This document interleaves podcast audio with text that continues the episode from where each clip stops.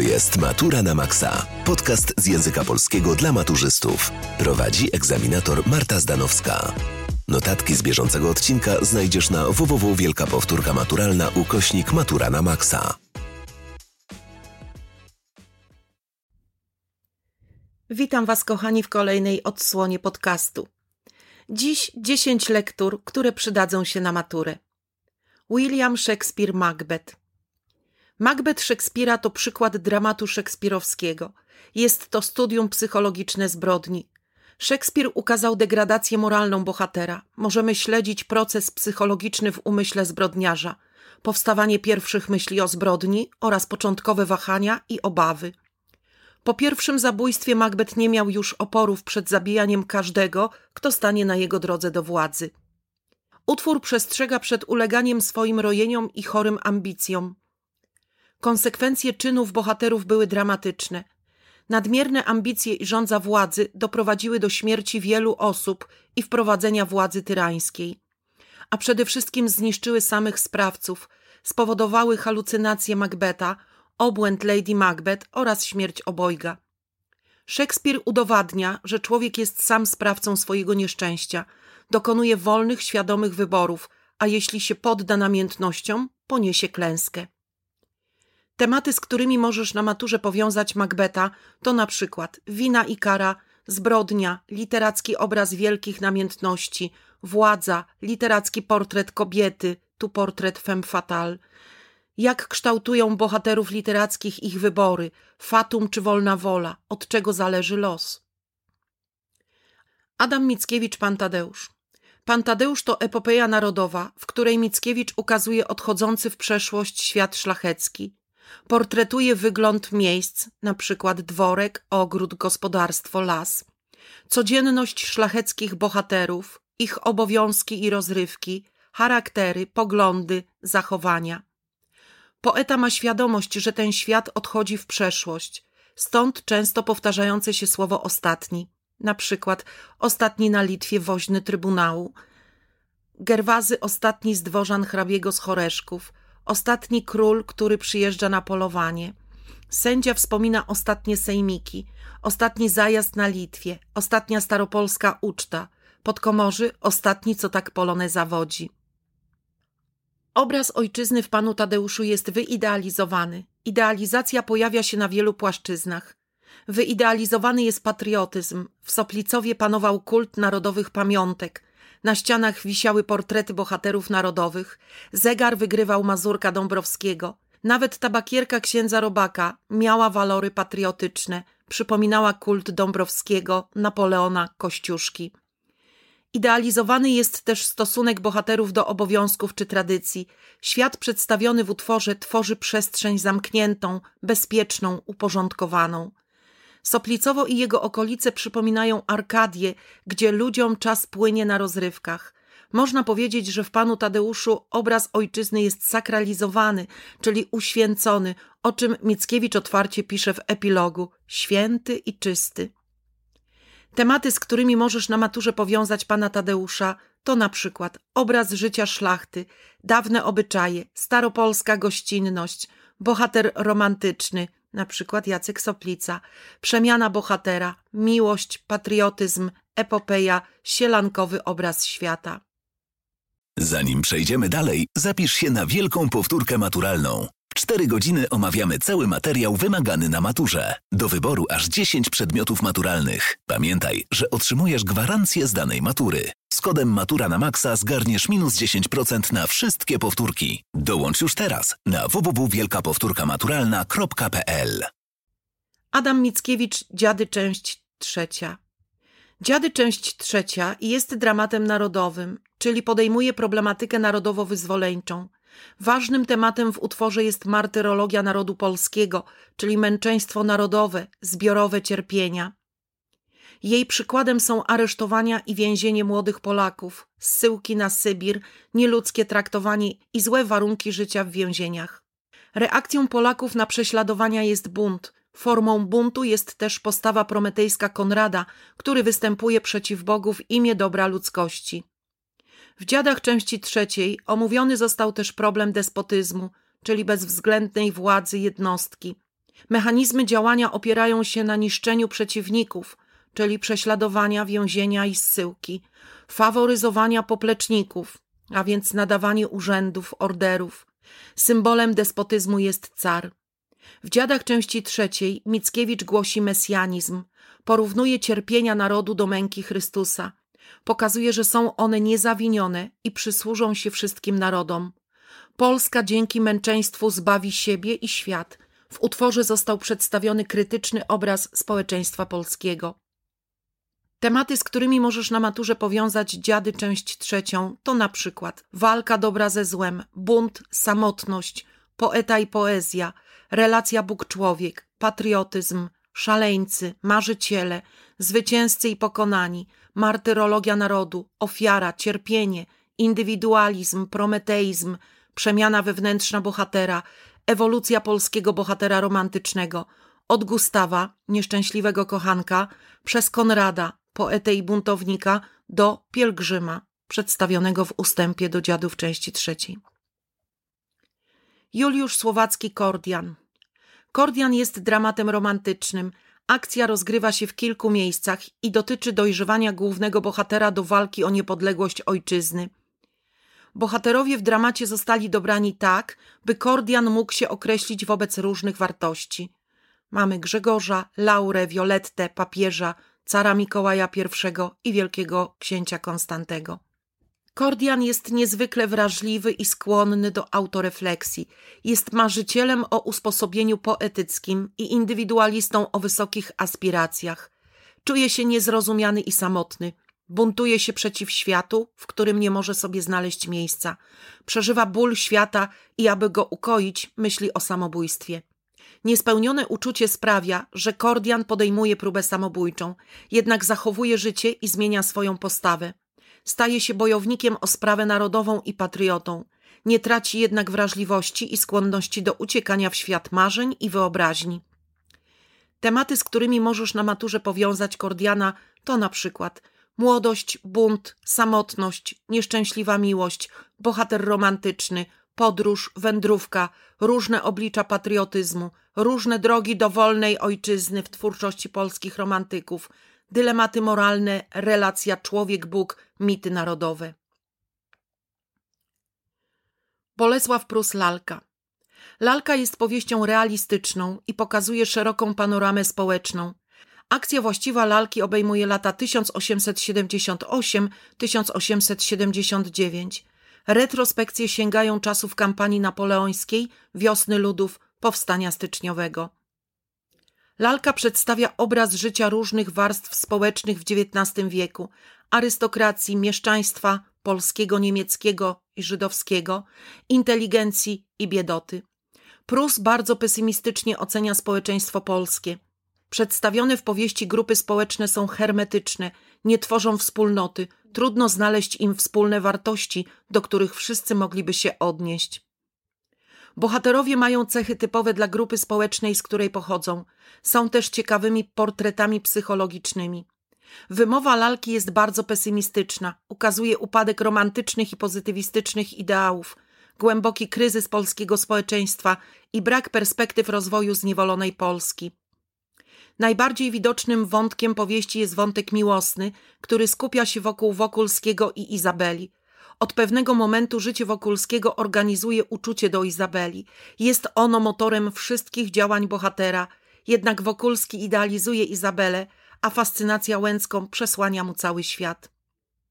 Wokulski jest człowiekiem bardzo samotnym, mimo że otoczony jest ludźmi.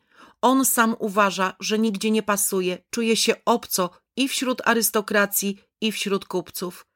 Tragizm Wokulskiego bierze się nie tylko z nieszczęśliwej, niespełnionej miłości, ma źródło również w wewnętrznym rozdarciu, spowodowanym nie tyle niemożnością podjęcia kluczowych życiowych decyzji, co konsekwencjami wyborów, których dokonywał, a które oddalały go coraz bardziej od ideałów bliskich mu w młodości.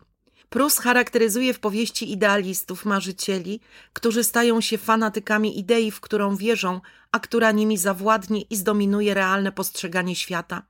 Tematy, z którymi możesz na maturze powiązać lalkę, to na przykład idealizm, marzenia, miasto, miłość i szaleństwo, kapitalizm, metafizyka, codzienność, świat jako teatr, powieść realizmu krytycznego, ambicje, cierpienie, nierówność społeczna.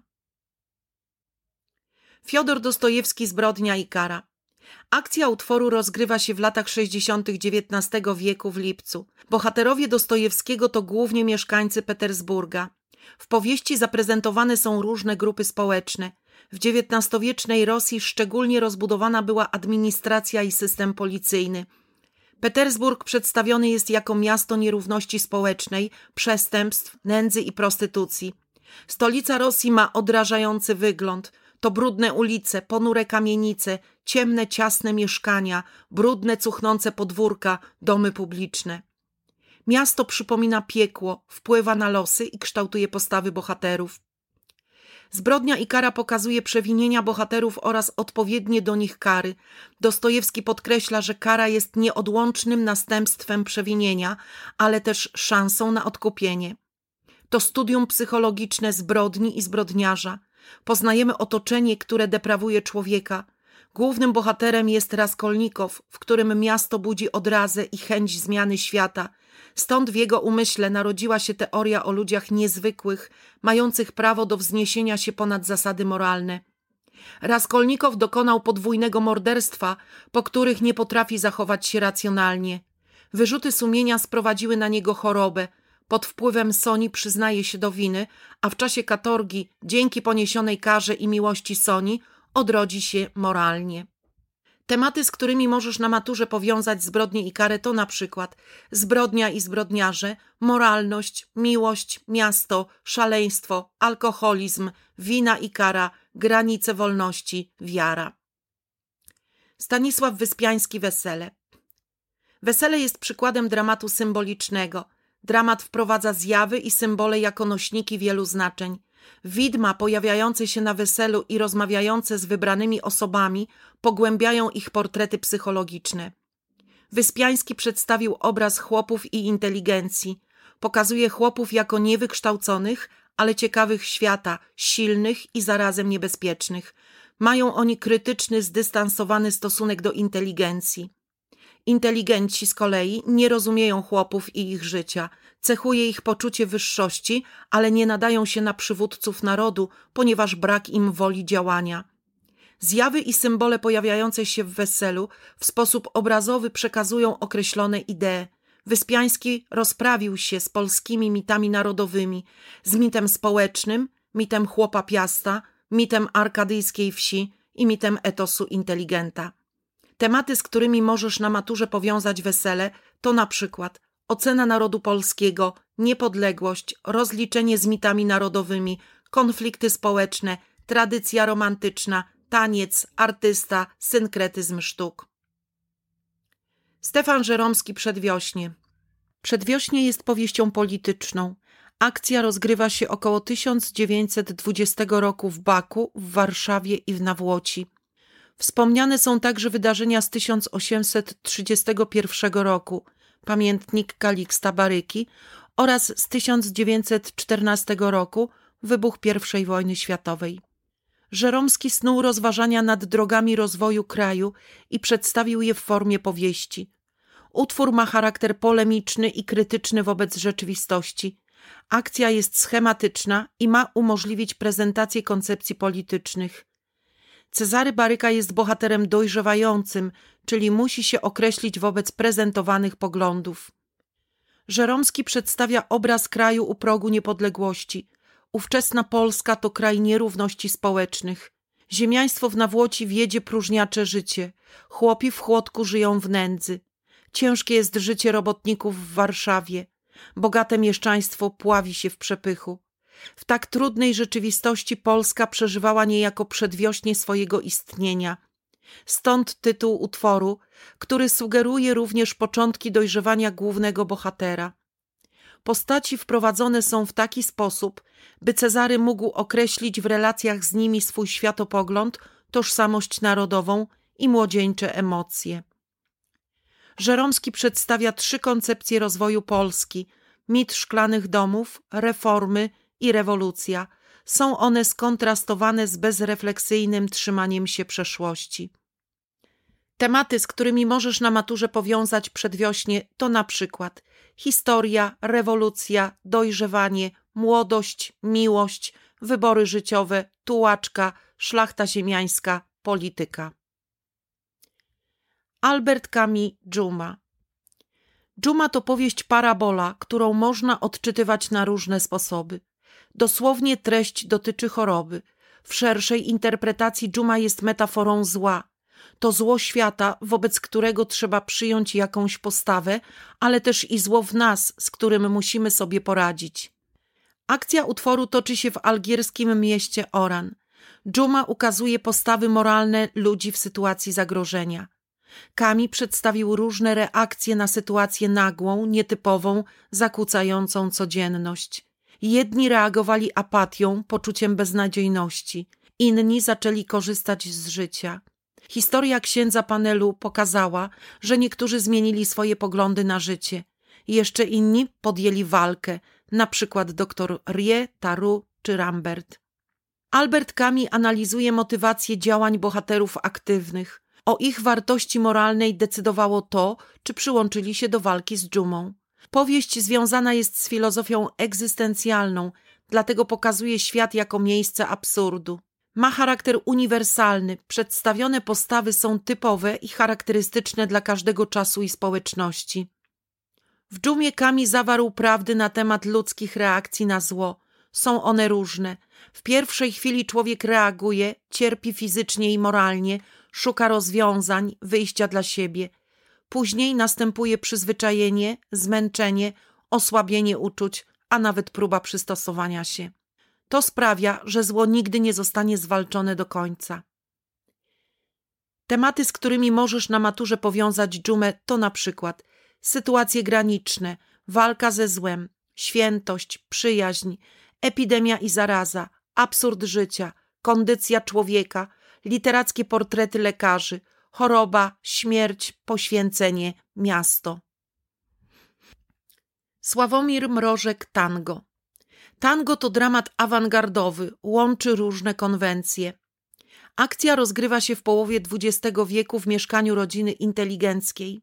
Mrożek podkreśla cztery główne problemy współczesności: kryzys rodziny, wartości, inteligencji i sztuki. Brak zasad moralnych w rodzinie Artura wynika z braku wartości we współczesnym społeczeństwie. Przedstawiając rodzinę w tangu, Mrożek posłużył się parodią. Ciekawie pokazana jest stopniowo zmiana stosunków między inteligentem a prostakiem, czyli rodziną Artura a Edkiem. Jest to dramat groteskowy, który ukazuje świat na opak. Ma też cechy absurdu, w którym sytuacja realistyczna jest punktem wyjścia dla absurdalnych wydarzeń. Mrożek przeanalizował, jak rodzi się totalitaryzm. Zaczyna się od upadku tradycyjnych wartości, co powoduje chaos. Znikają ideały, zostaje pustka, którą trzeba wypełnić. Tęsknota za przywróceniem porządku rodzi myśl o silnej władzy. Okazuje się, że nawet ideologia nie jest wtedy potrzebna. Wystarczy brutalna siła, dyktatura. Świat pozbawiony zasad nie może się przed nią obronić. Tematy, z którymi możesz na maturze powiązać tango, to na przykład wolność, bunt, totalitaryzm, władza, tradycja, rodzina i jej kryzys, rola inteligencji i jej kryzys, sztuka i artysta i kryzys sztuki, aktualność wzorców romantycznych, funkcja tańca w utworze literackim, dramat absurdu, groteska. Więcej informacji znajdziecie na naszej stronie internetowej wielkapowtórkamaturalna.pl oraz na Instagramie i TikToku. Tyle dzisiaj. Do usłyszenia w kolejnym odcinku podcastu, na który serdecznie Was zapraszam.